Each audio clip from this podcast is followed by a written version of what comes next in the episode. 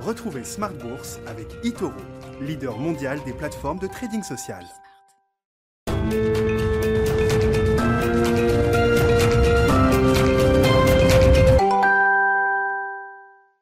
Bonsoir à tous et bienvenue dans Smart Bourse. Smart Bourse, votre rendez-vous bourse deux fois par jour en direct sur Bismart, de midi et demi à 13h tout d'abord afin de faire le point à la mi-journée sur les marchés financiers, puis la grande édition le soir de 18h30 à 19h30 pour revenir sur l'actualité financière du jour, mais aussi pour décrypter les grands enjeux de marché. Au sommaire de cette édition, les investisseurs qui découvriront euh, ce soir le livre beige de la Fed en prévision de sa prochaine réunion de politique monétaire qui se tiendra euh, les 15 et 16 juin prochain. Les investisseurs qui seront donc attentifs euh, au programme de celle-ci et toujours avec cette crainte d'un éventuel tapering à la suite notamment de la publication de l'inflation au mois de mai qui ressort à 3,1% dans sa version corps aux États-Unis. On se demandera en plateau si l'inflation reste un risque aujourd'hui ou s'il faut plutôt regarder du côté de l'emploi dont le rapport du Bureau of Labor Statistics sera d'ailleurs publié vendredi.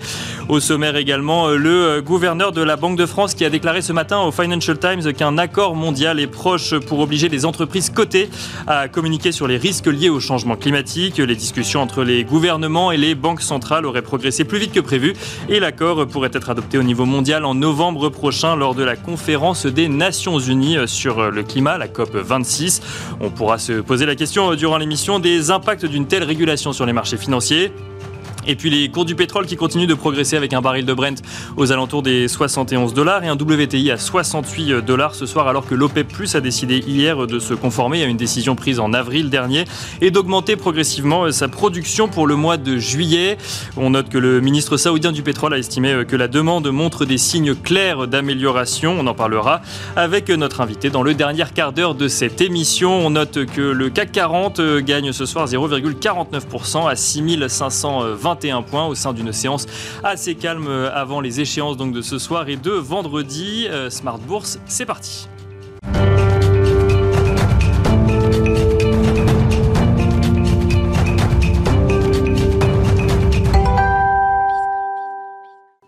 Et on retrouve tout de suite Alix Nguyen qui nous résume les actualités boursières du jour depuis la salle des marchés de Bourse Direct.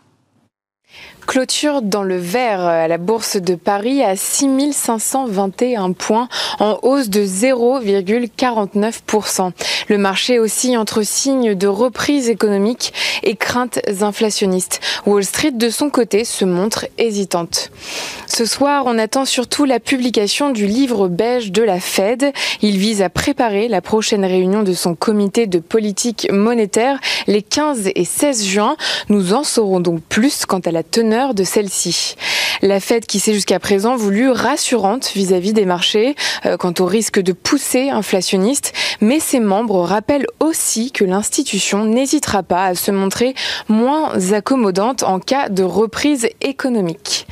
Toujours aux États-Unis, la prudence est de mise à deux jours de la publication des chiffres de l'emploi.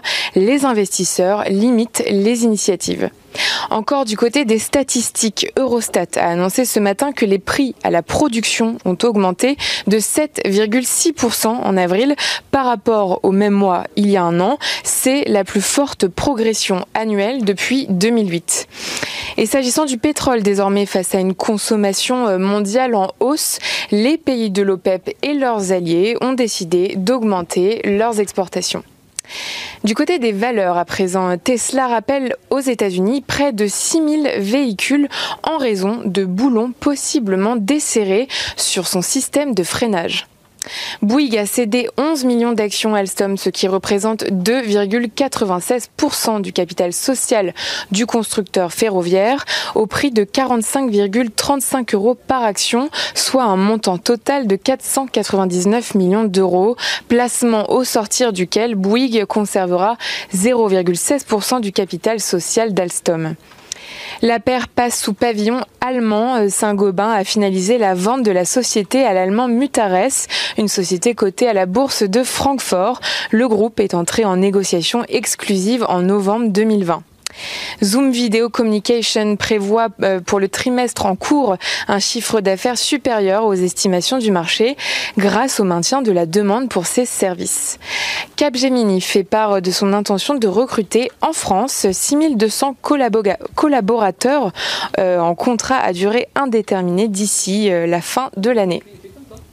D'après le ministère israélien enfin euh, de la Santé, une étude aurait conclu euh, le lien probable entre le vaccin contre le Covid-19 de Pfizer et la survenue de quelques cas d'inflammation cardiaque. Et place à l'agenda de la semaine pour finir. Demain, nous connaîtrons les inscriptions hebdomadaires au chômage et les créations d'emplois dans le secteur privé. Et plus tard dans l'après-midi, les indices PMI et ISM dans les services seront dévoilés. C'était Alix Nguyen depuis euh, la salle des marchés euh, de Bourse Direct, un point bourse que vous pouvez retrouver 4 euh, fois par jour sur Bismart à 9h55, midi et demi, 14h55 et 18h30.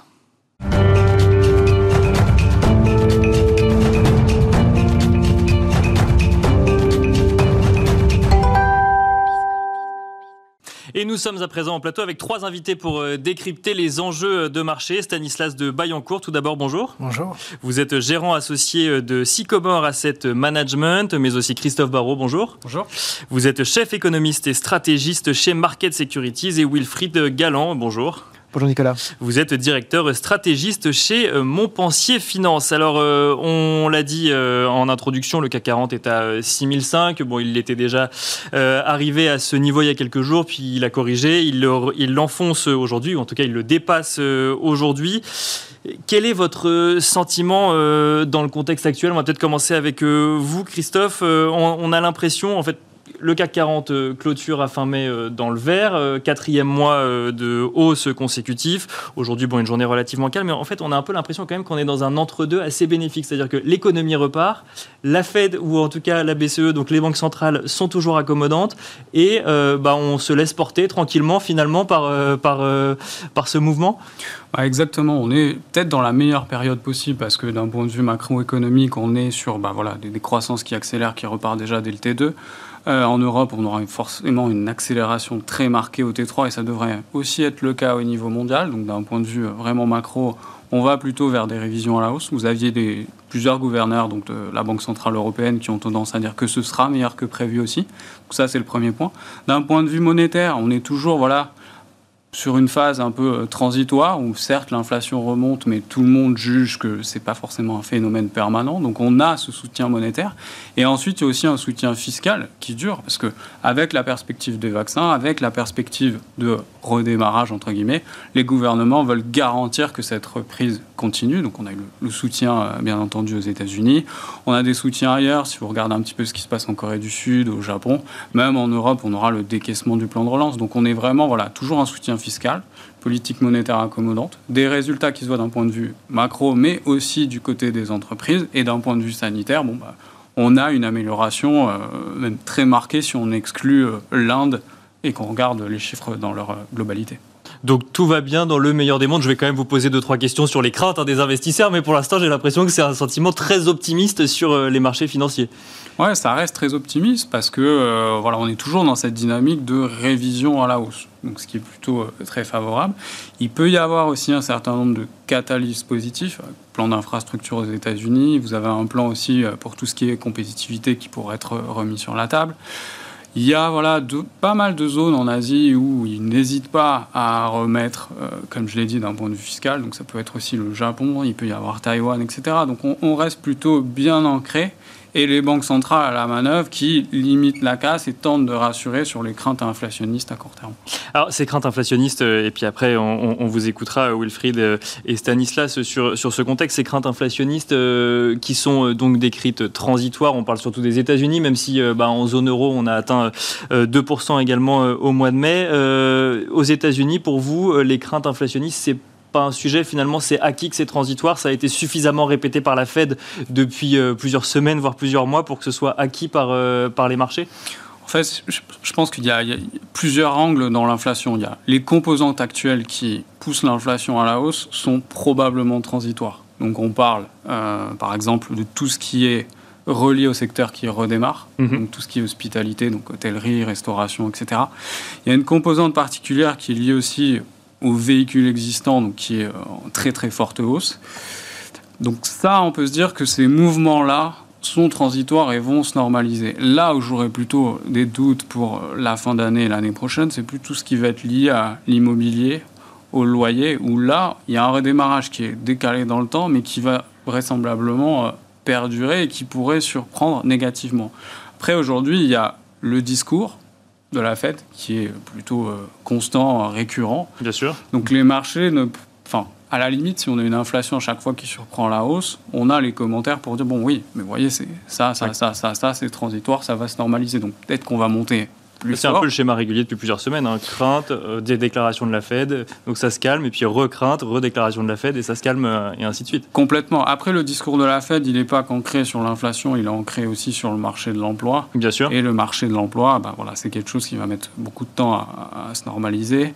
Il y a un marché de l'emploi qui est aussi beaucoup supporté par le plan de relance. Mhm. Et on y verra clair. La réalité, c'est qu'à partir du mois d'octobre, quand les aides supplémentaires, les allocations auront totalement disparu. Donc ce qui crée en fait, je dirais, une période où on peut toujours mettre ça sur le côté euh, c'est transitoire, on verra ce qui va après. Et la Fed a toujours répété, si on prend des décisions, ce sera que sur les données observées. Donc voilà, on est peut-être au. Donc avec un minimum de recul, effectivement, euh, pour, euh, pour, prendre, euh, pour, pour, prendre les décisions. Une période bénie, presque, hein, si je puis, si je puis m'exprimer ainsi. Wilfried Galland, vous partagez cet avis sur ce contexte général de marché? Oui, alors là, effectivement, il y a énormément de choses qui ont, qui ont été dites et que je, et que je partage largement. moi, je voudrais revenir, effectivement, il y a, il y a, il y a trois grands moteurs hein, sur, sur, les marchés, on en a parlé, hein, le moteur macroéconomique, le moteur monétaire, le moteur fiscal.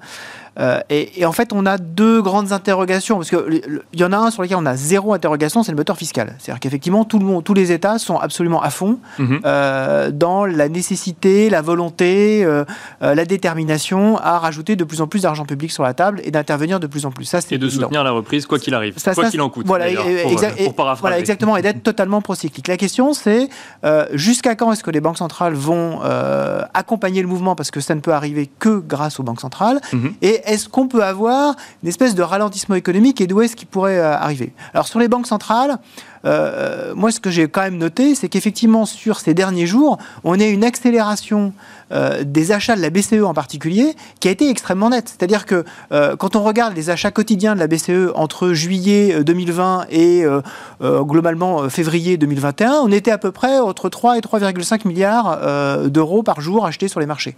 Là, depuis deux semaines, on est, enfin depuis un mois, on est au-delà de 4 milliards et depuis une semaine, on est au-delà de 5, on est, on est quasiment à 6 milliards d'euros achetés sur les marchés. Donc mhm. véritablement, on a en fait une accélération de ce soutien-là, et, donc euh, un soutien extrêmement fort de la part des marchés. La question, c'est est-ce que va y avoir quelque chose qui peut les inciter à changer d'opinion, à, dire je vais renverser ça? La seule chose, et Christophe l'a dit euh, très justement, c'est est-ce qu'elles peuvent considérer que d'un seul coup il y, il y a un sujet sur l'inflation? Aujourd'hui, c'est assez peu probable. Euh, néanmoins, on va quand même regarder, enfin moi en tout cas, je vais regarder euh, les salaires américains parce que la problématique, c'est est-ce qu'on peut avoir un enchaînement prix-salaire? Si, si on a uniquement euh, quelques éléments sur, alors on en a beaucoup parlé, sur les voitures d'occasion, sur les prix des billets d'avion, les chambres d'hôtel qui remontent, c'est pas très grave. Bien sûr, si on bah, commence à avoir... secteurs qui se, qui se relancent, entre guillemets. évidemment, donc c'est tout à fait normal et c'est plutôt bon signe. Dans l'économie. Voilà, exactement, et c'est plutôt bon signe. en revanche, si on commence à avoir effectivement sur un certain nombre de secteurs assez basiques, on voit qu'on a des entreprises qui ont remonté les salaires minimums, hein, beaucoup, hein, euh, Chipotle, euh, Amazon, euh, McDo. Donc est-ce que, est-ce que ça continue? Donc ça, c'est un, ça, c'est un premier sujet. Deuxième sujet, sujet macro.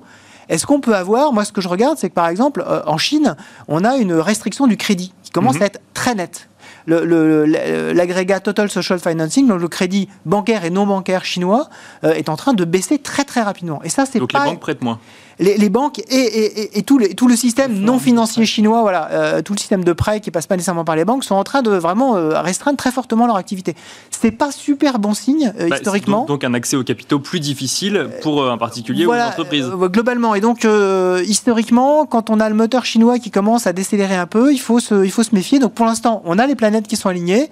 restons vigilants. On peut avoir des, changements sur ces, sur ces sujets-là, en particulier sur la Fed et sur, et sur l'accélération chinoise. Stanislas de Bayancourt, avant de revenir peut-être sur le, sur le sujet euh, chinois, sur le contexte global le, contexte est très favorable, mais je pense qu'il ne faut pas se tromper. Le, marché aujourd'hui l'a bien reconnu, euh, en progressant fortement depuis le début de l'année, évidemment depuis les points bas il y a un an. Euh, donc aujourd'hui, cette accélération macroéconomique, le fait qu'on baigne dans la liquidité, etc., euh, se reflète quasiment intégralement dans le prix des actifs, le prix des obligations, évidemment le prix des marchés actions qui a rebondi, et même les actifs physiques, puisqu'on voit que l'immobilier finalement tient assez bien en valeur, mm. même dans des secteurs challengés comme l'immobilier de bureau, qui peut poser certaines interrogations. Donc aujourd'hui, sur, l'évolution de la façon de travailler. je dirais qu'il y a un, oui, euh, donc, je dirais qu'aujourd'hui, il y a un consensus assez fort des, du, enfin, sur la vision économique et monétaire dans les marchés qui s'est traduit par la hausse. Et donc, la, question, c'est plutôt l'étape suivante. L'inflation aujourd'hui n'est pas perçue comme un risque. En tout cas, ça ne se traduit pas comme ça dans les taux à 10 ans parce que les banques centrales euh, restent extrêmement actives et qu'elles sont encore crédibles. Elles ont martelé le truc. Voilà, exactement. Elles ont martelé, elles ont continué à acheter. Donc, pour le moment, les marchés continuent à les croire et donc ne joue pas contre les banques centrales. Je pense que le seul risque, c'est qu'aux États-Unis, ça ne se passera pas en Europe parce qu'il n'y aura déjà pas, de risque, pas vraiment de risque d'inflation, mais c'est qu'aux États-Unis, à un moment donné, on se rend compte que la Fed se trompe complètement et qu'il y a vraiment de l'inflation. Mmh. Il y a vraiment une surchauffe. Ce qui, d'après moi, n'est pas le scénario central, en tout cas, c'est pas le nôtre. Euh, le risque d'inflation, on peut avoir de l'inflation forte. Euh, aujourd'hui, on a de l'inflation parce qu'on a des effets de base avec des prix qui étaient beaucoup trop bas sur certaines matières premières il y a un an. Euh, dans un an, on aura les prix actuels qui sont des prix normalisés, on aura probablement déjà une inflation qui reconvergera vers, ces moyennes. Donc je ne pense pas qu'il y ait un vrai risque d'inflation. Mais si jamais ça s'emballait euh, complètement, le risque c'est que le marché dise là, la, Fed est complètement en dehors des clous, elle est en retard, et que le marché la surréagisse euh, en prenant un peu la Fed de, vitesse. Pour le moment, ce n'est pas le cas. La Fed garde sa crédibilité. Ils ont quand même complètement changé de politique quand ils l'ont annoncé à Jackson Hole. C'est que maintenant, ils acceptent le fait que temporairement, euh, l'inflation overshoot, donc elle dépasse les objectifs. Donc là, on est tout à fait dans ce cadre-là, à partir du moment où on pense que l'inflation va se renormaliser dans 18 ou dans 24 mois, ce qui est quand même pas impossible euh, parce qu'il ne faut pas oublier non plus que l'un des gros impacts du Covid et de la crise du Covid, c'est quand même qu'on est de plus en plus dans un monde digital et euh, avec un apport de plus en plus fort de la technologie, et que la techno, c'est quand même structurellement déflationniste parce que ça permet des gains de, productivité importants euh, dans la manière d'effectuer les tâches, dans l'amélioration industrielle. Donc je ne vois pas, enfin, au-delà de l'effet à court terme sur la demande de matières premières, je ne vois pas de risque d'inflation très forte à long terme. Les prix du pétrole sont remontés. Si on regarde les moyennes sur 5 ans, on est plutôt encore en dessous. Et il y a encore énormément de marge de manœuvre pour augmenter la production à court terme. L'OPEC en garde sous le pied. Ils sont très contents de revoir un petit peu de, flux de ce côté-là, parce que ça a été quand même une année, l'année 2020, très difficile pour les grands pays producteurs, Russie, Arabie Saoudite, etc., en termes de finances publiques. Du coup, je pense qu'ils ne sont pas mécontents de, voir ça remonter un petit peu avant d'ouvrir les vannes. Donc, évidemment, à court terme, ça joue sur l'inflation, mais il y a quand même pas mal de marge de manœuvre sur ces euh, drivers d'inflation pour les, juguler dans le, dans le temps. Donc, si, je comprends bien, là, euh, donc le livre belge de la Fed sera publié ce soir à 20h. Il est trop tôt, d'après ce que je comprends, pour envisager une éventuelle Je pense que le livre belge, c'est un non-sujet. Enfin, on n'apprendra rien si jamais un sujet. Enfin, c'est. Euh, le livre belge, c'est la, enfin, la compilation des Fed régionales. Donc, donc, la compilation des Fed régionales, ils vont effectivement insister sur euh, le caractère peut-être parcellaire d'un certain nombre de, de, reprises d'activité, mais... mais... ça va pas nous, enfin, ça, va pas nous éclairer euh, de façon euh, de façon très nette sur ce que disait Stanislas, hein, c'est-à-dire la, la, nouvelle doctrine de la Fed. Sur cette fameuse inflation symétrique. C'est-à-dire que c'est pas grave de dépasser 2% d'inflation, mais pendant combien de temps Jusqu'à jusqu'à quelle date Jusqu'à quel niveau Aujourd'hui, on a parlé effectivement du, du, corps PCE tout à l'heure. Quand quand on regarde les indices PCI, euh, là, on est quand même, euh, on est quand même à 4%. Donc, Bien sûr, euh, bah, on, commence à. on voit de l'inflation, effectivement. Avec des effets de base. Oui, non, mais complètement. mais donc, je pense en, fait, les, questions vont être là, elles vont pas nécessairement être dans. Je pense pas qu'elles seront dans le livre belge. Enfin, je pense que. Non, mais sans être dans le livre belge. Enfin, et, Christophe, vous compléterez. La question, c'est de savoir jusqu'à quand les banques centrales soutiendront, et donc, est-ce qu'il est trop tôt ou pas pour envisager que la Fed commence à parler d'un tapering dans un mois, dans six mois. La véritable crainte des banquiers, des banques centrales, c'est de, de, faire une erreur de politique monétaire. C'est de faire la même erreur de politique monétaire que qu'a fait par exemple la BCE euh, en 2011 en disant je remonte mes taux parce que y avait justement à l'époque une remontée du pétrole. Euh, et euh, exactement deux mois avant le déclenchement de la crise grecque, la BCE remonte ses taux. Et derrière, tout le monde se dit, mais c'est quand même une, énorme erreur. Donc là, la, crainte de toutes les banques centrales, c'est surtout pas d'erreur. Donc elles sont prêtes à être un peu. Euh, en, fait, ils sont prêts à laisser à faire une erreur dans l'autre sens. C'est ça. Et finalement, une erreur qui coûte beaucoup moins cher. Euh, contrairement à 2013, hein, où il y a une erreur de lecture de Ben Bernanke à l'époque qui parle déjà de tapering, ça envoie les taux au plafond, les marchés émergents perdent 15 à 20% en un mois et demi. Bon, ils ne referont pas cette erreur-là. Et, je pense qu'aujourd'hui, voilà, ils disent bah, finalement, si on est en retard, il ne faut pas être trop en retard. Donc, il ne faut pas passer pour des gens qui ne comprennent pas ce qui se passe. La nouvelle doctrine permet d'être en retard en plus, donc ils ont moins la pression. Et donc, on verra petit à petit. Je pense que le, de toute façon, le wording et le point de pivot, ça va être entre septembre et décembre, parce qu'on va commencer à avoir des effets de base plus normalisés. Mm. On, aura plus de visibilité sur, euh, sur l'emploi et sur l'inflation salariale. Et donc, c'est là que ça va se jouer. Donc, entre maintenant et là. Une semaine, on va craindre l'inflation. La semaine suivante, on sera rassuré par les banques centrales et ainsi de suite dans un jeu de ping-pong avec des taux à 10 ans qui vont peut-être bouger entre 1,50 et 2 et qui vont rester un peu dans cette, dans cette bande. Christophe, en réaction à tout ce qui vient d'être dit sur euh, bah, du coup un, un tapering qui n'est pas forcément le sujet euh, actuellement alors, sur le livre belge, je regardais quand même les petites annotations sur les salaires, sans pour autant que ça remette en question, mais ça permet aussi d'avoir euh, bah, un point de comparaison. Après, sur le, côté tapering, je pense qu'il faut dissocier euh, l'économie dans sa globalité et potentiellement le marché immobilier. Et moi, je ne serais pas surpris qu'à un moment ou un autre, ils regardent le marché immobilier et fassent du tapering avant la fin de l'année sur la partie mortgage-backed securities et pas forcément sur les trésoreries. Pour moi, la seule question, elle est là. Après, la doctrine de la Fed, elle est très claire. Et on l'a vu à travers les speeches de Powell, c'est OK, il y a l'inflation, mais il y a surtout le marché de l'emploi. Et le marché de l'emploi, on n'est plus sur une vision qui est celle du taux de chômage qui va redescendre sur des niveaux d'équilibre qu'on a sans cesse révisés en baisse.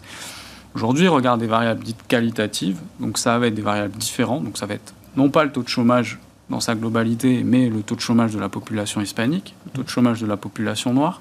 Ça va être le taux de participation des personnes qui n'ont pas de, enfin, qui n'ont pas de diplôme. Mhm. Et ils ont aussi pour euh, consigne de regarder l'évolution des bas salaires. Globalement, ça, ce sont toutes des variables plutôt très retardées du cycle. Et en communiquant là-dessus, pareil, ils se sont donné le, temps. En fait, ils vont prendre leur temps. Et je suis assez d'accord avec Stanislas sur le fait que ça coûte beaucoup moins cher de faire une erreur en prenant son temps que de relever En vérifiant que la reprise est bien là pour tout le monde, finalement. Euh, et, plutôt que de plutôt qu'en fait d'arrêter de, soutenir suffisamment tôt et de, et de le payer par voilà. après moi ma seule inquiétude c'est vraiment sur le marché immobilier mais le marché immobilier il y a une capacité aussi de passer par la régulation et d'aller voir les banques et de limiter la croissance du crédit pour tenter de euh, juguler un peu les choses. Donc ça c'est une marge de manœuvre aussi euh, supplémentaire alors, donc ça c'est pour euh, euh, le, contexte global. Euh, un autre chiffre ou une autre publication que qu'on a pu suivre cette semaine, c'est les PMI manufacturiers et ISM donc aux États-Unis, qui sont tous ou presque sur euh, des plus hauts ou des records. Donc là, pareil, on est dans une, dans une économie euh, qui, euh, qui repart, sauf peut-être en Chine et en Allemagne où on sent que les records en fait sont passés et que bah, la croissance continue, mais sur des niveaux peut-être moins hauts. Qu'est-ce que ça veut dire? Ça veut dire qu'il faut s'attendre à des résultats d'entreprises manufacturières ou industrielles en fin d'année qui vont, qui, qui, vont encore nous surprendre? Alors, moi, le point important qu'avait souligné Wilfried, c'est ce qui se passe en Chine, effectivement. Et là où je le rejoins, c'est que euh, historiquement, quand il y a un, on va dire un durcissement du crédit en Chine, six mois après, on peut avoir un, coup de frein à l'échelon mondial, ou, du moins là-bas, ce sera plus net. Donc ce sera intéressant de regarder sur le secteur manufacturier ce qui peut se passer plutôt au T4. Je pense que le T3, il n'y a, a, pas encore de question aujourd'hui, mais l'impact sur le T4 à un moment où la croissance mondiale, vraisemblablement, aura fait, en termes d'accélération, son plus haut T3. Donc on aura les effets sur la Chine et on aura mécaniquement, en fait, au niveau mondial, une décélération. Donc là, il y a une vraie question de voir ensuite comment ça peut se traduire sur le, le côté manufacturier. Maintenant, sur le côté manufacturier, je pense que la seule question pour les, les, sociétés aujourd'hui, c'est est-ce qu'elles ont la capacité en plus, la demande sera là. Maintenant, c'est la capacité à passer les hausses de prix. Mm. C'est que euh, tout le monde fait face à une flambée des prix, donc matières premières d'une part, coût du fret, etc. Est-ce qu'ils ont la capacité à répercuter la totalité ou, une grosse partie? Il semblerait que oui, à très court terme. Maintenant, est-ce que ce sera encore le cas au T4 Probablement. Mais est-ce que ça va continuer 2022 La vraie question, peut-être pour les marchés, elle est justement qu'est-ce qui se passe 2022 sur ce point-là aussi? Wilfried euh, Galland sur, sur ce sujet, et notamment, donc on, revient sur cette restriction de crédit en Chine. Finalement, on a commencé cette émission en disant euh, tout va bien dans le meilleur des mondes, puis finalement, quand on cherche des craintes, on trouve celle-là, par exemple. On trouve toujours des craintes. Euh, mais en, fait, je, pense qu'il y a clairement deux moteurs dans l'économie mondiale. Il y a le moteur américain et le moteur chinois. Donc il faut s'intéresser effectivement aux deux. Et, et, le moteur chinois est souvent un moteur qui est allumé avant, tout, avant tous les autres. parce que les autorités chinoises adorent piloter leur pays et ils le font beaucoup en go. Donc de temps en temps, euh, voilà, ils rajoutent énormément d'argent et de temps en temps, ils en retirent. Là, ils sont plutôt en train d'en retirer. Donc effectivement, il faut, il faut regarder la chose. Après, ce qui est plutôt rassurant sur l'intégralité des PMI, euh, c'est que la partie service est en train de, de, de, véritablement rattraper plus rapidement que ce qu'on pensait. Bien sûr. Euh, la, la, partie manufacturière, parce qu'en en fait la reprise, elle a été largement tirée par la, par la partie manufacturière. Là, on voit que la réouverture de, des oui, économies. On a, l'impression qu'il suffit de réouvrir les économies pour que les services repartent à la hausse. Oui, alors, en, fait, c'est tout le tout le débat autour de ce caractère très particulier de la récession qu'on a qu'on a vécu. On a vécu une récession parce que euh, en fait, on a décidé d'être en récession. Il n'y a, a pas eu quelque part, par exemple, comme ce qui s'est passé euh, en 2008, c'est-à-dire un, choc financier, un choc de, en fait, un, choc de surinvestissement qui derrière doit être, doit être amorti. On avait un choc de surinvestissement, en particulier dans l'immobilier aux États-Unis, qui, qui, qui, devait, être, euh, qui devait être tamponné euh, par le système bancaire, un problème de risque. Mhm. Là, effectivement, ça prend énormément de temps. Là, en fait, on a décidé à un moment donné, clac, on a, on, a mis le, on, a mis l'économie sur off. Là, on l'a remis sur on. Alors, le truc, c'est qu'il fallait effectivement euh, faire attention qu'il n'y ait pas trop de dégâts entre temps, hein, que les tuyaux soient pas complètement rouillés, donc on mette suffisamment d'argent entre temps. Ça, ça, ça a été le cas. Je trouve que c'est très rassurant de voir que, que l'économie, euh, que l'économie repart. Mais effectivement, ce qu'on voit, euh, ce qu'on voit en Chine, c'est que les, les, les, les, les, autorités, les autorités chinoises ne paraissent pas très à l'aise avec, euh, avec la conjoncture. Euh, elles, elles cherchent plutôt à calmer euh, les choses, elle cherche à, rééquilibrer à toute force euh, entre euh, des, des, éléments très technologiques et qui ont remis en cause pas mal de, d'éléments de, régulation chez eux. Donc euh, vraiment essayer de, mettre le haut là là-dessus.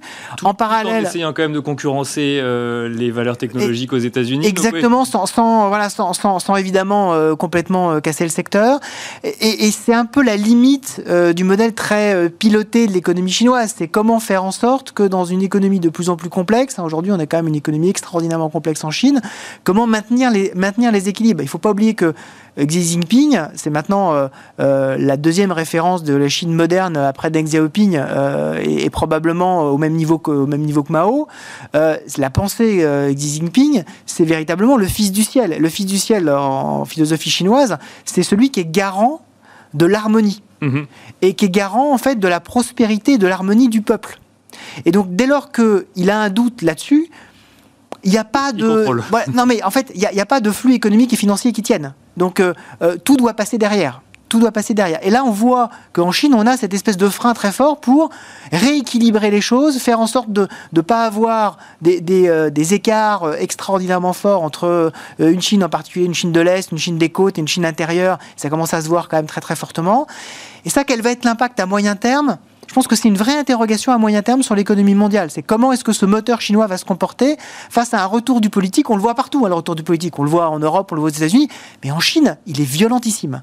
Et donc, comment est-ce que euh, l'économie chinoise va absorber ça et va être mhm. capable de, se renouveler, de se régénérer autour d'un nouveau paradigme? Ça, ça va vraiment être quelque chose à suivre euh, et, auquel il va falloir qu'on s'habitue. On voit d'ailleurs que les marchés chinois ont du mal à s'habituer. Hein. On a, voilà, il y a des chocs sur le marché chinois. C'est pas du tout la même chose que ce qu'on voit sur le marché européen ou sur le marché américain. Donc ça, ça va être effectivement intéressant à suivre. La volatilité, elle est plus, elle est plus chez nous. Elle est ah, ça, c'est sûr qu'elle est plus chez nous. Elle est là-bas. Euh, Stanislas de Bayancourt, vous suivez vous les marchés asiatique et notamment la situation chinoise dans, le contexte actuel? Oui, bien sûr. Euh, regarde, euh, ce qui est quand même intéressant, c'est que euh, finalement le gouvernement, à la fois, il resserre aujourd'hui ce qui pourrait avoir un impact négatif donc, sur les marchés développés, mais dans le fond, je trouve ça plutôt intéressant, c'est qu'ils arrivent à agir de manière contracyclique.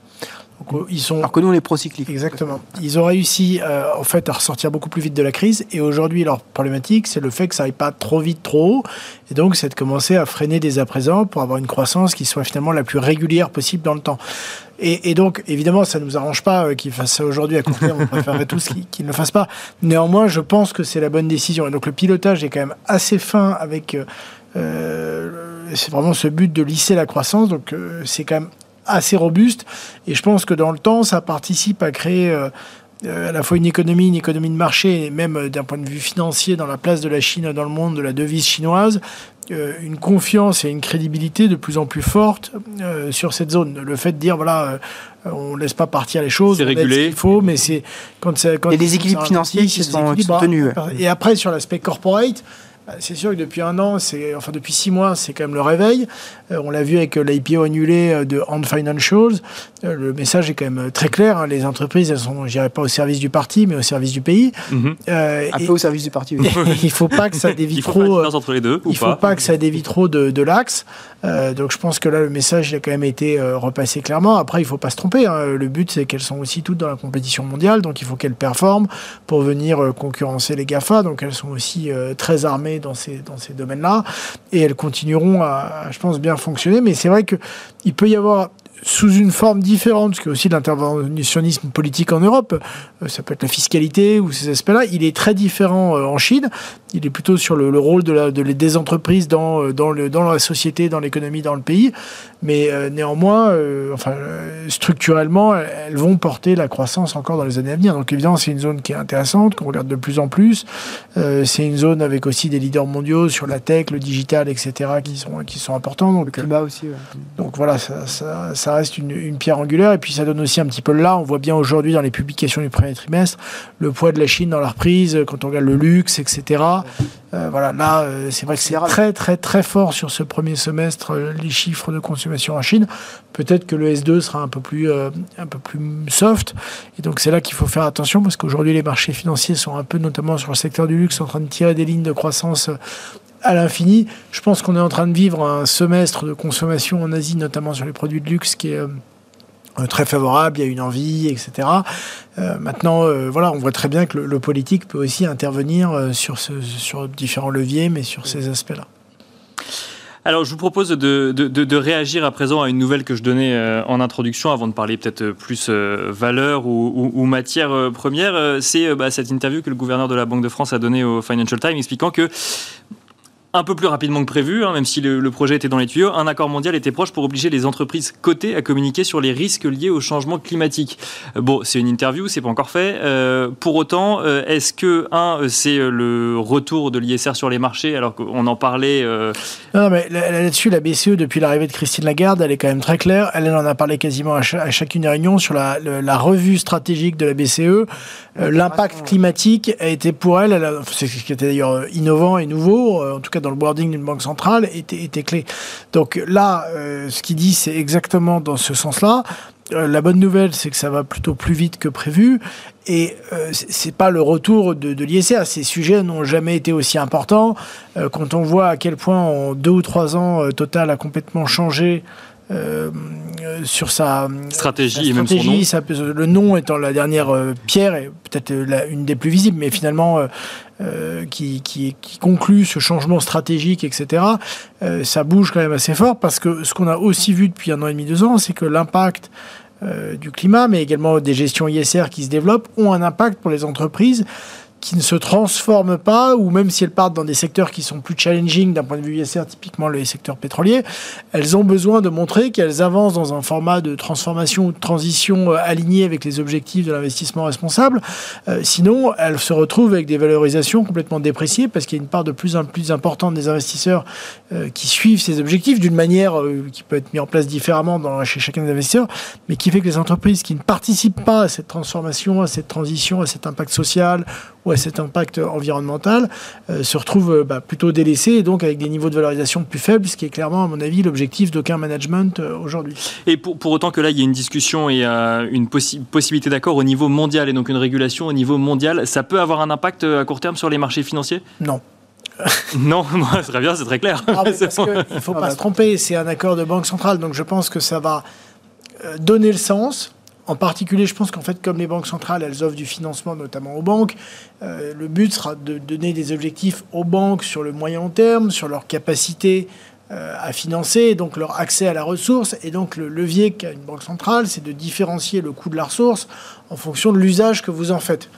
Euh, après, comme une banque a déjà un grand nombre de ses ressources qui est déjà engagé sur des prêts qu'elle a fait par le passé, ça va être un changement graduel pour le futur. Donc, euh, votre question, évidemment que ça aura un impact dans le temps. Après, le jour où l'accord sera entériné, je pense que ça ne fera que accélérer l'investissement dans ces technologies de, transition et de transformation, notamment écologiques. Euh, donc ça, c'est positif pour ces secteurs-là.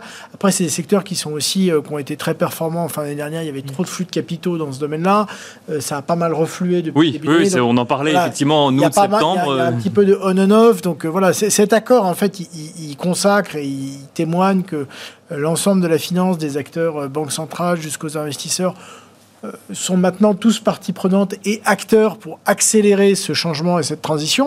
Donc ça, il faut le voir comme quelque chose de très positif. Après, ce deal, d'autant plus si c'est un deal mondial, euh, souvent quand vous faites un deal mondial, l'accord se fait quand même sur les termes les moins exigeants. Donc c'est pour que ça puisse correspondre à tout le monde, effectivement. Pour que tout le monde puisse s'aligner, y compris des pays qui sont plus en retard en termes de développement et donc euh, qui puissent également se joindre à ces accords sans pour autant pénaliser leur, croissance.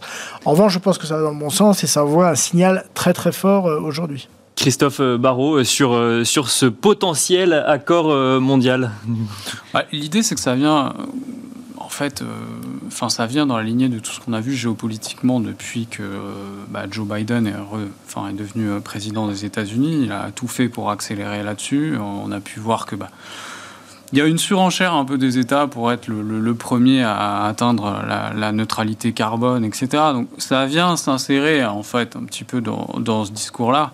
Maintenant, je trouve qu'il y a, beaucoup d'ambition dans les textes, il y, a, beaucoup de choses et il va falloir voir concrètement comment ça se passe. Ok, financement des banques centrales, euh, réglementation et surtout, est-ce que les objectifs qui sont fixés maintenant ne sont pas trop ambitieux pour certains pays?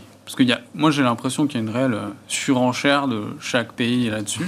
Donc tout le monde dit, moi je vais faire plus, moi je vais faire plus. Jusqu'à la COP26, en fait. Donc euh, ça va être intéressant de regarder à la fin, euh, c'est quoi les termes de l'accord? C'est qu'est-ce qu'une énergie verte et en fait, qu'est-ce qu'une énergie qui n'est pas verte? Bien sûr. Ça aussi, la définition des critères de manière précise qui va être, je pense, le point le plus intéressant. Maintenant, voilà, il y a une volonté claire, nette et précise. Il y a la Chine qui voilà, vise une neutralité carbone un peu plus tard, mais c'est déjà aussi lancé euh, dans la course. Donc tout le monde est dedans. Euh, maintenant, c'est voilà, bien beau de parler, c'est bien beau d'écrire, mais concrètement, euh, c'est quoi les objectifs intermédiaires et est-ce que tout le monde a la capacité de, de les respecter réellement? Parce qu'il y a l'accord et il y a effectivement la course, euh, comme vous le dites, entre les différents pays, ou en tout cas les différentes grandes puissances sur euh, la neutralité carbone et euh, la transition écologique et, énergétique. Je vous propose de parler valeur ou en tout cas secteur avec vous. Peut-être d'abord Wilfried Galland. Qu'est-ce que vous regardez actuellement? On a adressé un petit peu l'état des lieux du contexte. On a dit que ça allait bien. On a quand même mis en, exergue quelques, sujets de, crainte. Qu'est-ce que vous regardez, vous, actuellement, dans, dans un contexte où on le rappelle quand même, sur euh, le marché français et les marchés européens, bah, la volatilité est presque, presque inexistante. Euh, qu'est-ce qu'on fait dans ces cas-là? On attend que ça passe ou... Bah, déjà, comme profondément euh, les planètes sont effectivement alignées, il n'est pas question de sortir des marchés. et il n'est pas question d'être très fortement sous-pondéré aujourd'hui. ce serait, je pense, un risque de sous-performance extrêmement fort.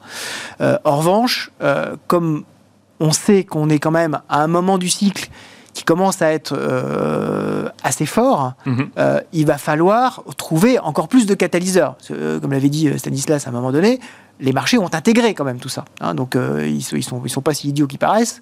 il y a effectivement des prix aujourd'hui qui sont, qui sont donnés à ce scénario très favorable.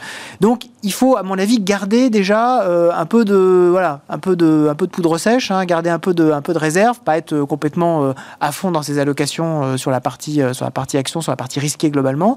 Il faut être investi, nettement investi, mais euh, pas surinvesti non plus. Ça, je pense que c'est euh, un, premier message. Euh, et ensuite, il faut regarder là où justement où on a déjà bien donné dans les prix, bien intégré tous les scénarios favorables. Aux États-Unis, on a déjà pas mal intégré le scénario favorable et on est peut-être en train d'arriver à une espèce d'asymptote en termes vaccinal. Alors, il faut être méfiant par rapport à ça. On a vu qu'il suffisait de lancer une, loterie dans l'Ohio où on avait un million de dollars à gagner, et d'un seul coup, tout le monde se fait vacciner. D'un seul coup, tout le monde se fait vacciner. Mais néanmoins, on voit quand même que en termes de nombre d'injections par jour, ça, baisse quand même très très nettement aux États-Unis. Donc euh, peut-être que les marchés américains ont probablement peut-être un peu moins de potentiel. En Europe, on est plutôt en train d'avoir, en termes de surprise économique, on est plutôt en train d'avoir de meilleures surprises économiques que sur d'autres zones géographiques. Donc je pense que la zone, la, zone Europe est une zone qui reste encore avec, euh, avec du potentiel. Je pense qu'on est en train aussi d'avoir euh, le, plan de relance européen qui est en train de débloquer. Ça devrait être favorable à tout ce qui est euh, petite moyenne valeur européenne, hein, normalement intégré complètement dans ce tissu-là. Ça, je pense que c'est quelque chose à regarder. Et puis enfin, même si on en a déjà parlé, la, la, thématique justement des solutions climatiques me paraît toujours euh, très intéressant. Ça a corrigé depuis le début de l'année. Euh, là, on voit que depuis quelques jours, euh, on a de nouveau un intérêt sur ces, sur ces secteurs-là. On va avoir beaucoup de mise en lumière avec la COP26, avec le plan de relance européen. C'est les thématiques qui sont intéressantes. Un, mot rapidement, vous mentionnez les, les small et mid cap en Europe. Du coup, c'est vrai que, bon, on, regarde, on a regardé aujourd'hui surtout les, les, gros indices. On a l'impression que c'est les gros indices qui performent. Les small et mid cap sont à la traîne ou, ou c'est, sont suivis de près quand même elles, sont, elles, sont pas à la traîne, mais en fait, il y a, y a il y a énormément de, différenciation à l'intérieur des, euh, small et mid cap. Hein. On voit qu'il y, y, a certaines valeurs qui s'en sortent extrêmement bien. Il y, a beaucoup, beaucoup de dispersion. Euh, mais on a véritablement euh, une tonalité qui est en train de changer, en particulier vis-à-vis des, investisseurs internationaux. Ils s'intéressent globalement à la zone Europe.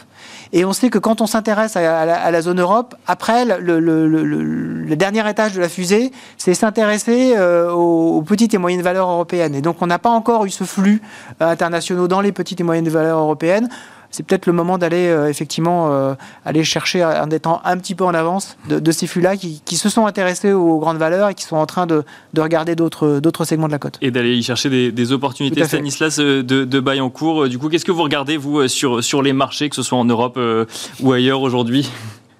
Alors, c'est une question qui est assez large, mais je pense que ce qui est intéressant, c'est de voir qu'aujourd'hui, le, relais de croissance, il, touche toutes les entreprises. Donc, on voit des secteurs qui avaient été plus challengés par la crise aujourd'hui euh, bien rebondir. On voit des secteurs aussi qui offraient des valorisations assez basses, comme les banques, finalement produire des très bons résultats au cours des 12 derniers mois et avoir des coûts du risque qui sont assez faibles. Donc ça aussi, pour nous, c'était euh, assez favorable. On voit tous les acteurs, et ça je rejoins ce qui a été dit, de la transition verte, euh, notamment quand ils offrent vraiment des solutions innovantes euh, donc au-delà des énergies renouvelables, euh, je pense à Schneider Electric, etc., continuer à produire de très bons résultats avec beaucoup de demandes, euh, où ça peut être SPI dans les mid-cap, etc. Donc il y, a quand même beaucoup de choses intéressantes. Déjà dans tous les secteurs aujourd'hui, on voit des secteurs qui sont très en retard mais du coup assez attractif en valorisation dans un monde où les valeurs sont assez élevées, c'est tout ce qui est autour de la pharmacie et de la santé, mhm. euh, les AstraZeneca, Sanofi, etc. On est quand même sur des euh, valorisations assez raisonnables, alors que les multis globalement de marché sont devenus assez élevés.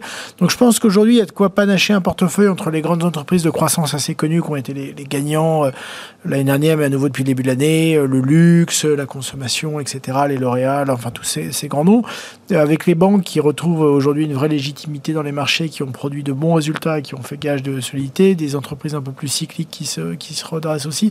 Donc je pense qu'il y a pas mal de choses euh, intéressantes. Sur les small et mid cap, euh, certes, elles ont progressé depuis le début de l'année, mais comme ça a été dit, il n'y a pas eu encore énormément de flux de capitaux dessus.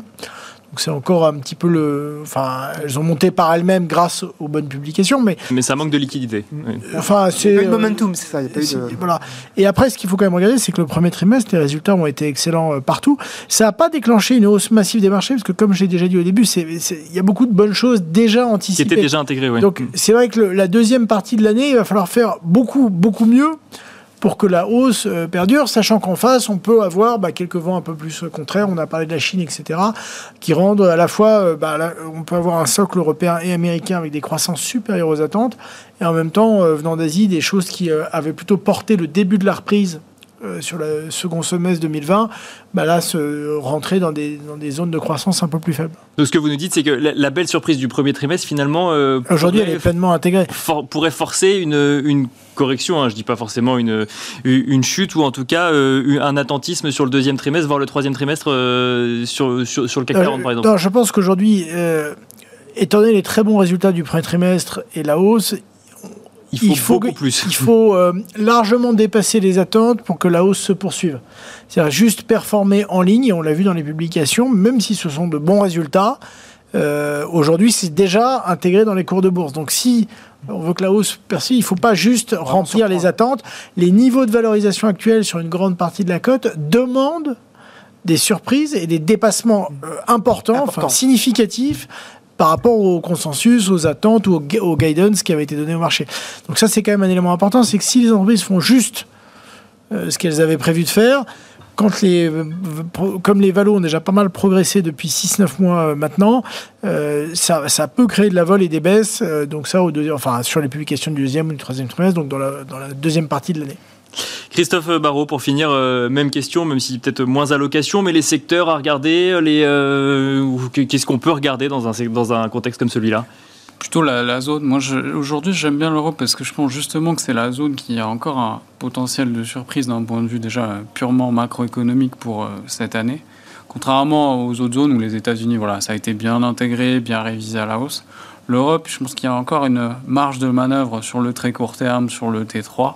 Et après, il y aura une vraie question qui se posera en septembre, donc avec les élections allemandes. Et selon, en fait, le, bah, qui sera élu, quel type de coalition, il pourrait y avoir une ouverture potentielle vers plus de dépenses fiscales, que ce soit chaque pays individuellement. Et même, je pense qu'on ne peut pas exclure le fait d'avoir un, note package en plus euh, au niveau européen.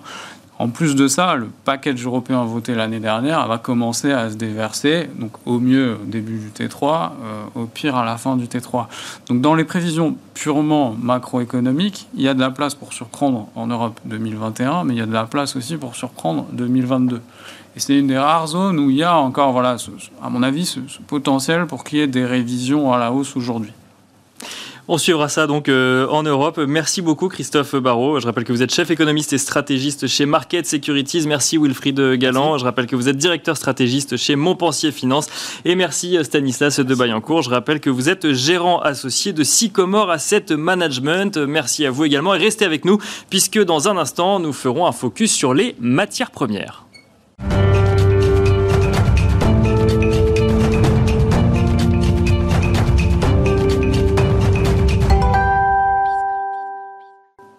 C'est l'heure à présent de notre quart d'heure thématique avec Benjamin Louvet, euh, gérant matières premières chez Ophi Asset Management. Bonjour Benjamin Louvet. Bonjour Nicolas.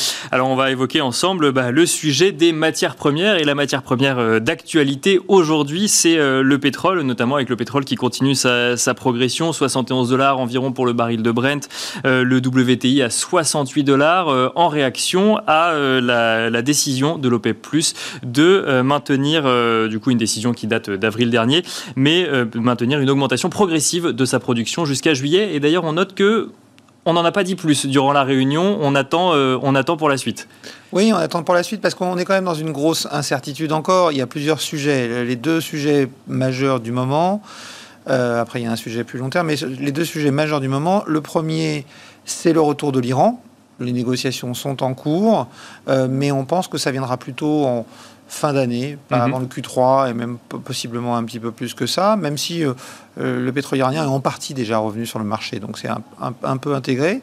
Euh, L'Iran qui vend, qui vend à la Chine, du coup, c'est le, seul client potentiel aujourd'hui. Notamment, officiellement en tout cas. Officiellement, oui, c'est ça. Des, clients, des clients principaux. ça, c'est le, premier sujet. Et puis après, il y a la reprise économique. Comment on sort de, de la crise du Covid? Et pour l'instant, euh, l'Arabie Saoudite, l'OPEP et l'OPEP, partent sur un calendrier euh, qui, semble laisser penser que rien n'a vraiment changé par rapport euh, au, mois dernier. Et donc, on, prévoit une remontée progressive de la production. Il faut savoir qu'on rentre dans une période importante, qui est la période de l'été, qui peut, de façon un peu surprenante pour certaines personnes, euh, qui s'avère être en fait la période où on consomme le plus de pétrole. D'accord. Et donc, il faut remettre du pétrole sur, le, sur, sur, les marchés. C'est ce qu'on appelle la driving season, notamment, où il y a beaucoup de, personnes qui partent en vacances, qui augmentent la, la consommation euh, bon, après, il reste encore la question du trafic aérien. Comment il va pouvoir reprendre? Est-ce que euh, on va encore cette année avoir des, vacances un peu particulières ou est-ce que le trafic aérien repart un petit peu? C'est le cas aux États-Unis, c'est le cas dans d'autres zones euh, géographiques. Donc, il y a une, politique prudente de, de l'OPEP, mais l'OPEP est aux manettes et remet le, pétrole, je dirais, au compte-goutte sur le marché de façon à maintenir des niveaux de, prêt, de prix euh, élevés.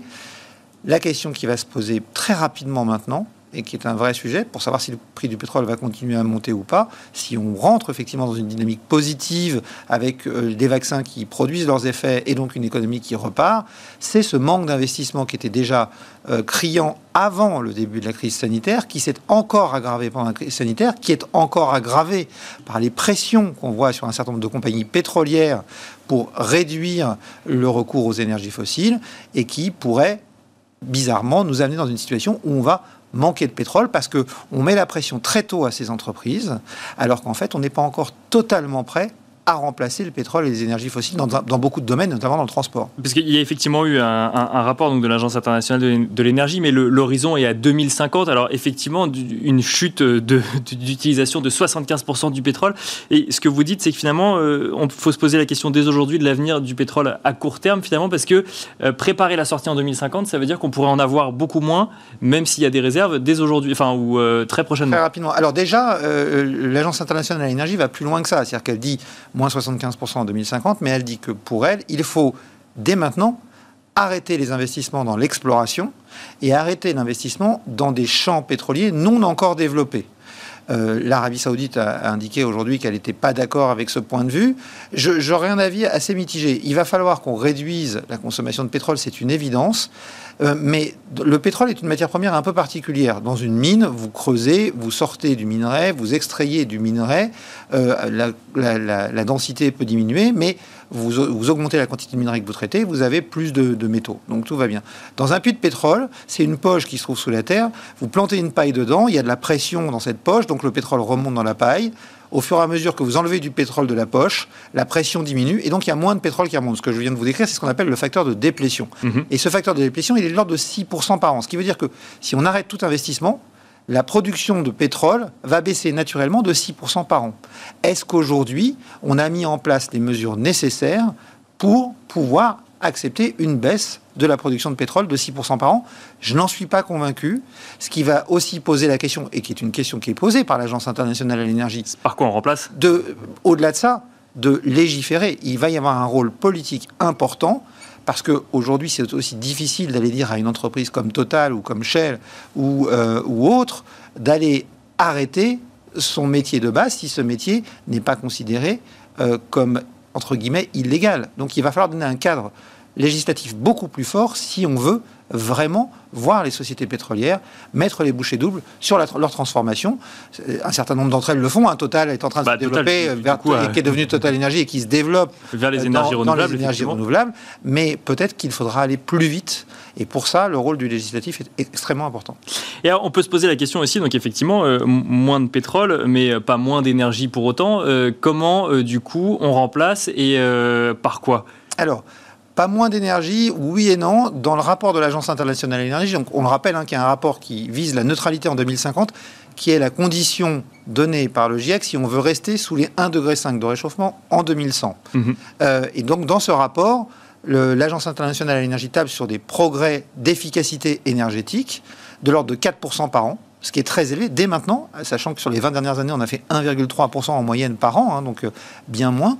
Euh, donc c'est assez difficile. Mais donc on table sur une baisse de la consommation énergétique. Et après, par quoi remplacer? Ben, L'Agence internationale à l'énergie répond très simplement par beaucoup de renouvelables, euh, dans lequel il y a de l'hydraulique et aussi beaucoup de solaire et d'éolien. Il faut multiplier par 5 les capacités solaires installées chaque année, d'après le rapport de l'AIE, multiplié par 4 les capacités éoliennes installées chaque année. Bien sûr. Et donc ça, ça aura des conséquences sur d'autres matières premières, les métaux. Il, faut les, il, faut les, construire, les panneaux solaires, et il faut bâtir les éoliennes, par exemple. Contrairement à ce qu'on pourrait penser, on ne fait pas de l'énergie avec du vent ou avec du soleil. On fait de mhm. l'énergie avec un transformateur qui va transformer l'énergie du vent ou du soleil en énergie utilisable, en électricité, de fait. Et donc c'est vers ça qu'il faut migrer, et il faut franchement accélérer si on veut pouvoir tenir les objectifs climat qu'on s'est donnés. Et là, on parle de quelle matière première, du coup, quand on veut euh, faire de l'éolien ou du solaire? On parle, j'imagine, du béton pour l'éolien. Oui, euh, alors, on parle du béton. Après, la pression, et c'est mentionné aussi dans le rapport de l'Agence internationale de l'énergie, hein, il mentionne que pour arriver à tenir nos objectifs, ils estiment que la consommation de métaux va être multipliée par 7 entre aujourd'hui et 2030. Sur 9 ans, on va multiplier par 7 la consommation de métaux. Je vous donne juste un élément de référence. Pour construire une mine, à partir du moment où on décide de la construction de la mine, il faut entre 6 et 8 ans. Donc ça veut dire que le challenge est absolument considérable. Il va falloir accélérer sur le recyclage. Il va falloir essayer d'optimiser l'utilisation de ces métaux. Alors vous disiez quels métaux? Dans les panneaux solaires, on utilise beaucoup d'aluminium pour les cadres des panneaux solaires. On utilise de l'argent. En 2020, on a installé 130 gigawatts de capacité solaire dans le monde. Ça a consommé 3142 tonnes d'argent. Pour, la parce que l'argent est un très bon conducteur d'électricité, donc on l'utilise dans les panneaux. 3142 tonnes, c'est 13% de la production mondiale euh, d'argent l'AIE, il faut multiplier par 5 les installations solaires chaque année. Vous voyez l'impact que ça a sur le marché de l'argent. Dans une éolienne, vous avez entre 950 kg et 5 tonnes de cuivre en fonction de la taille de l'éolienne.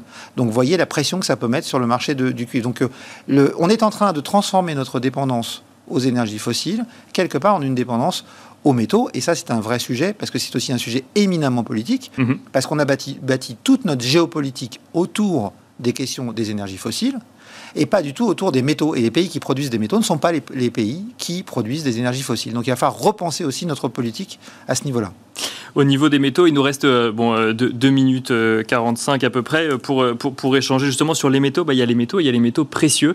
là, si on revient du coup sur les marchés financiers, on voit l'or, par exemple, l'or qui a été délaissé entre guillemets pendant, pendant les, les, mois qui, qui, qui, nous ont précédés. Alors peut-être que parce qu'il y avait la croissance, de la croissance sur les marchés financiers, d'autres diraient que c'était aussi parce qu'il y avait des investisseurs qui allaient plus sur les crypto-monnaies que sur l'or qui est cette valeur refuge. Pour autant, à fin mars, l'once d'or 1700 dollars, euh, actuellement 1900 dollars. Donc ça, veut dire quoi? Ça veut dire que finalement, euh, on s'en éloigne pas tant que ça de, de, non, l'or? est un, est un métal qui n'a pas de rendement. Donc pour beaucoup d'investisseurs financiers, il, a, il manque d'intérêt parce que il ne vous donne pas ni un dividende, ni un coupon comme, comme, comme une obligation, ni un dividende comme une action, ni un loyer comme de l'immobilier.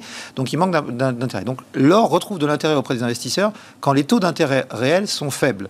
Les taux d'intérêt réels sont faibles quand Quand on a une crise économique, parce que les banques centrales baissent très vite les taux. Quand on a une surchauffe économique, euh, généralement des périodes de, forte croissance avec de l'inflation. Mhm. Et donc aujourd'hui, on sort d'une crise économique, on n'est pas encore complètement persuadé d'en être sorti. Mais on a et on craint, on craint des tensions inflationnistes. Et moi, je pense que ces tensions inflationnistes sont aujourd'hui sous-estimées à cause notamment du caractère inflationniste de la transition énergétique que j'évoquais juste avant.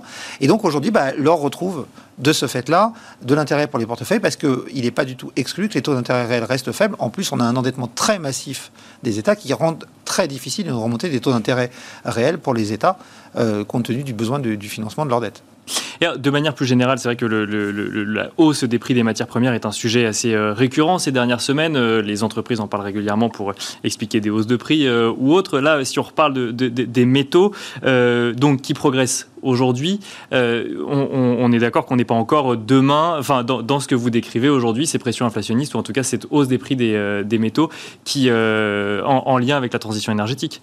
Euh, ça peut venir très vite parce que ce, que souligne par exemple le rapport de l'Agence internationale de l'énergie qu'on évoquait tout à l'heure, euh, c'est qu'il nous reste plus beaucoup de temps pour mettre en œuvre les mesures nécessaires au respect de l'accord de Paris et, à la limitation du réchauffement climatique à 1,5 degré.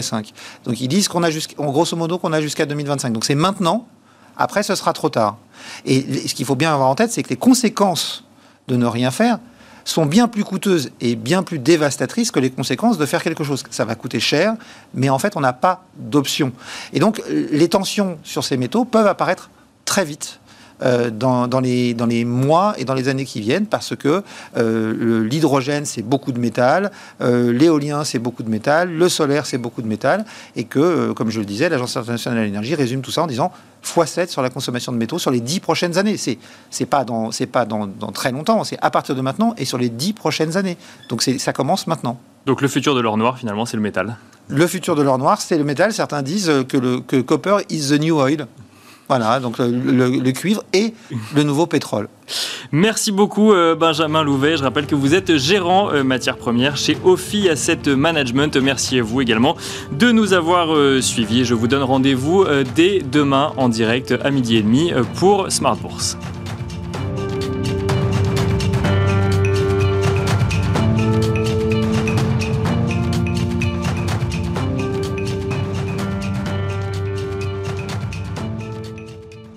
C'était Smart Bourse avec eToro, leader mondial des plateformes de trading social.